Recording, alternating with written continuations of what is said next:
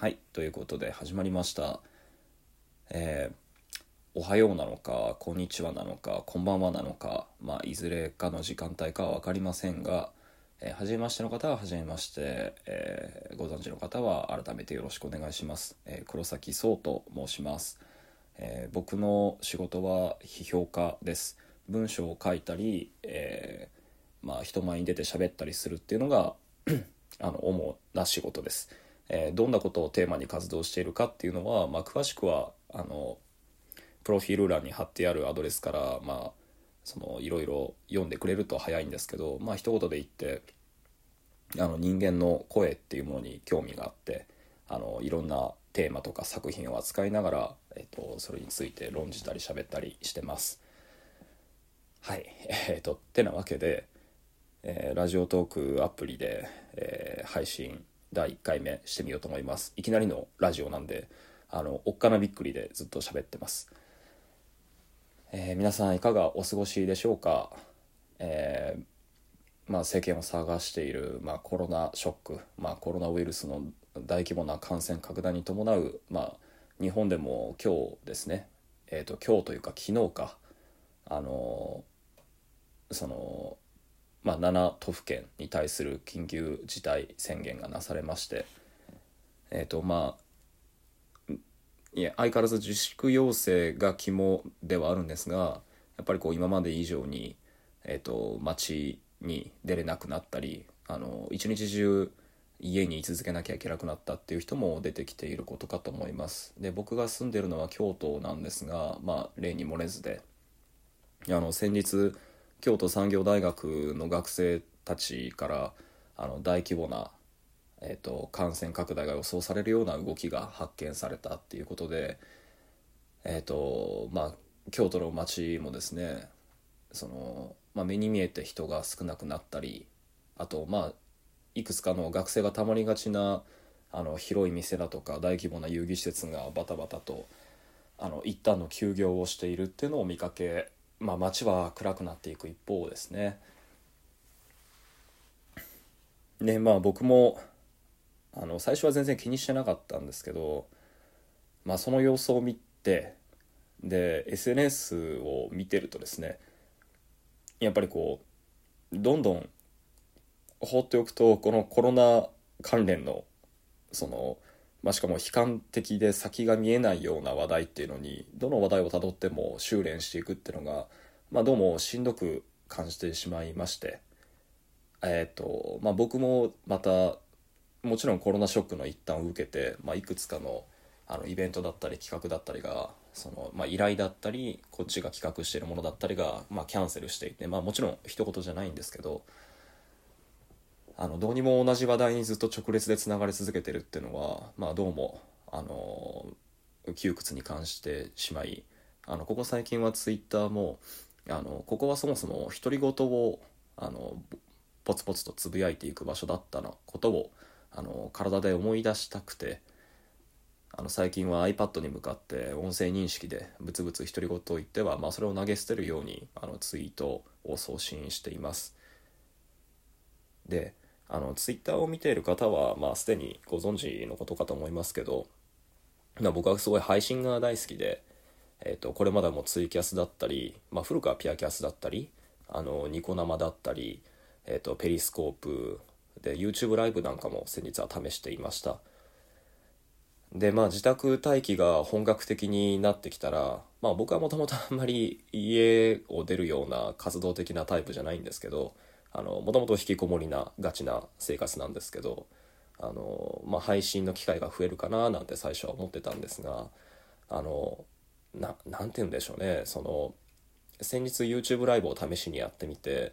まあ、まず第一に視聴者人数が極端に少ないっていうこと、まあ、僕があまりにも人気がないっていうことをあの改めて目の当たりにしてショックを受けたっていうのがまず一つと、まあ、二つ目、まあ、こっちが大きいんですけどあのやっぱりコメントを見ながらで自分の顔がリアルタイムで表示されているカメラ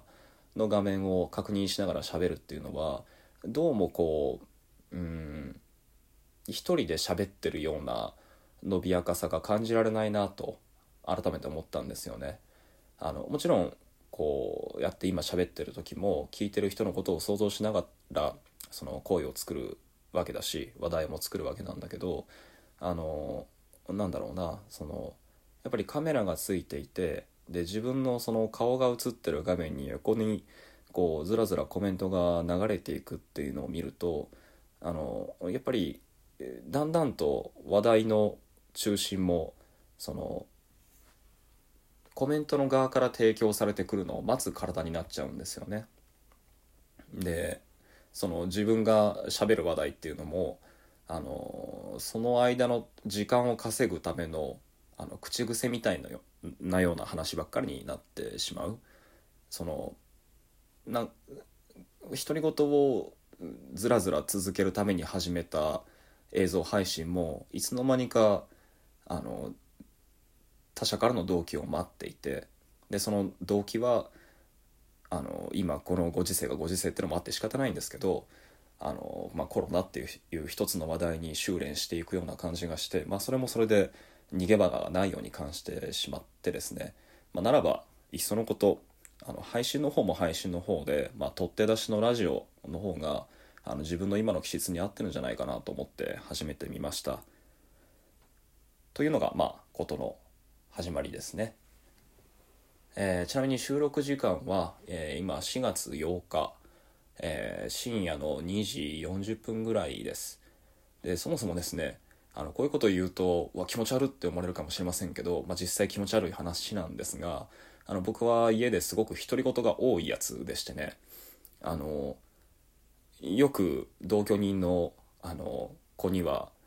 あそうやって皮肉られるんですけど一人トークショーみたいなのをやるんですよ一人でベラベラベラベラ喋ってはあのその喋っている自分に対して、えーと、仮想上の対話相手がずらずらずらずら批判だったり肯定だったりを述べてでそれに対してまたあの元の立場にスイッチしてえー、一人で喋るっていうのを、まあ、シャワーを浴びながらだったりこういう深夜の深い時間帯に目が覚めると、まあ、一人で繰り返している、まあ、不審人物でとはいえですよ。あの一人でこう家で仕事をしてることが経験が長い人なんかみんな経験あるんじゃないかななんて思ったりするんですけど、まあ、そういう癖がある人間であの、まあ、だったらばその独り言で文章にも起こされないし、まあ、まとめて書いてあアウトプットするには、まあ、その場の思いつきとか今日の思いつきの種みたいなものをあの、まあ、そのまんままとまりのないままあのアウトプットする場所があっていいんじゃないかなというその同居人の勧めもあってあのこうちょこういうちょっとした長めの録音みたいなものもまあ日記としては楽しいんじゃないかなと思ってあのそれも期待してます。あそうかもうこれで8分経ってんのか。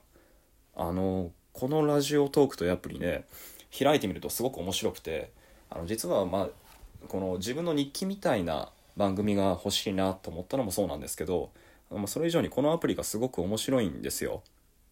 で僕これ以外にもあの配信ツール以外にもその、えー、iPad の中にフォルダ作っててあの、まあ、ボイスっていう あのすごく単純なタイトルのあのフォルダなんだけどその中にそのあこれは面白いなとその、えっと、声を扱ってちょっと変なことやろうとしてるなっていうアプリはあの見つけては購入したりあのダウンロードしたりとかしてそのフォルダに入れていてでその中にいくつかある中でもそのラジオトークってアプリはやっぱりすごくあの前々から試してみたかった面白いアプリなんですよ。っていうのはあの多分これはそもそもそのなんだろうなラジオとか音声配信に